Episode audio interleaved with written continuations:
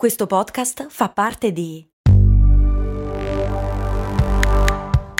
Voice Podcast Creators Company. Ehi, ma tu lo sai cosa potevi comprare nel 1860 con l'equivalente di 10 euro di oggi?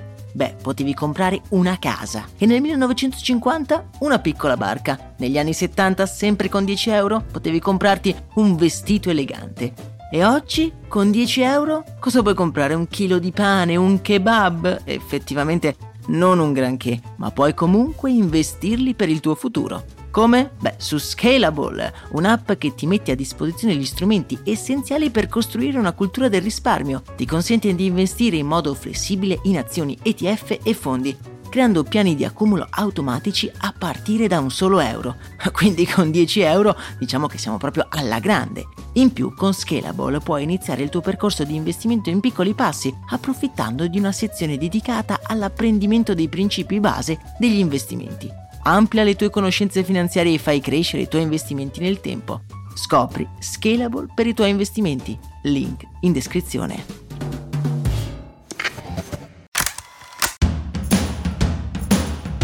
Benvenuti e benvenute in questo nuovo episodio, io sono Max Corona e oggi qui nella nostra rubrica in cui andiamo ad indagare le storie che si nascondono dietro gli oggetti di uso comune andremo a scoprire l'origine di un oggetto salvavita.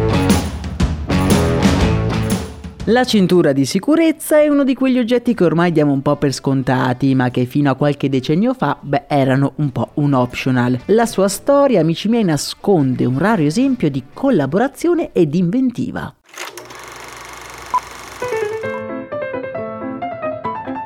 Per trovare il primo esempio di cintura di sicurezza dobbiamo riavvolgere il nastro della storia fino addirittura al 1885. Ma lo so che cosa state pensando, ma Max, il 1885, in quell'anno le automobili non erano ancora state create. Effettivamente avete ragione, la prima cintura di sicurezza era stata applicata, pensate un po', su una carrozza.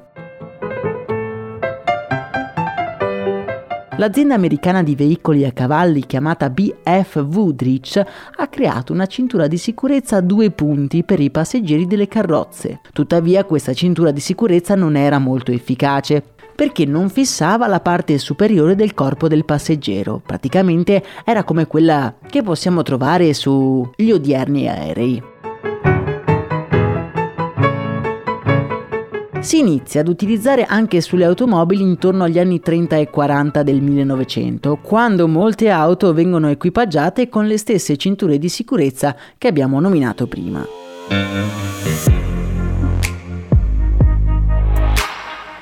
È vero però che queste cinture erano opzionali e non molto sicure, ed erano sì cinture ma non proprio di sicurezza. Concentrare tutta l'energia su un'unica fascia finiva alla fine per fare più danni che l'incidente stesso. Con l'andare degli anni la diffusione sempre più massiva delle automobili e quindi anche il conseguente aumento delle morti per incidenti stradali, l'azienda svedese Volvo incaricò uno dei suoi migliori ingegneri per risolvere questo problema. Ed è qui che entra in gioco un uomo dallo sguardo glaciale che sta armeggiando nei laboratori della Volvo. È un ex soldato che ha servito il suo paese durante la seconda guerra mondiale. Si tratta di Niels Baholin e il giorno dopo avrebbe presentato alla Volvo il suo progetto di cintura di sicurezza in tre punti.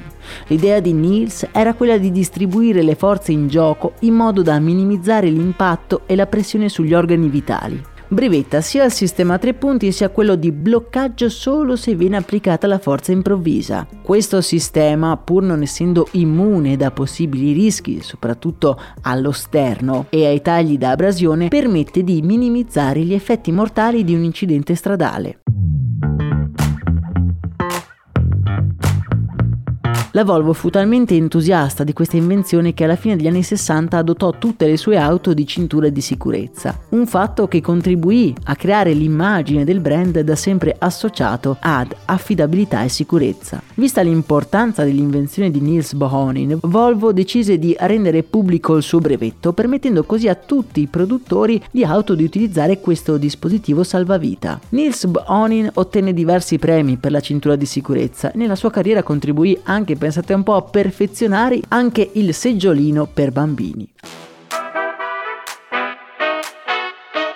Al giorno d'oggi, malgrado il suo indubbio vantaggio in fatto di sicurezza, la cintura viene utilizzata solo dal 65% delle persone e pur essendo obbligatoria, anche nei sedili posteriori viene utilizzata solo dal 40% delle persone. Ovviamente la sua efficacia varia a seconda della tipologia di incidente, ovviamente a velocità molto basse sono quasi inutili come purtroppo anche a velocità molto alte. In generale però avere la cintura di sicurezza aiuta ed è sempre meglio metterla che non metterla. Su questo non ci piove. Vi lascio come sempre nel canale Telegram qualche approfondimento. Quanto a noi per oggi intanto è davvero tutto, noi ci sentiamo ad un prossimo episodio. Un saluto da Max Corona.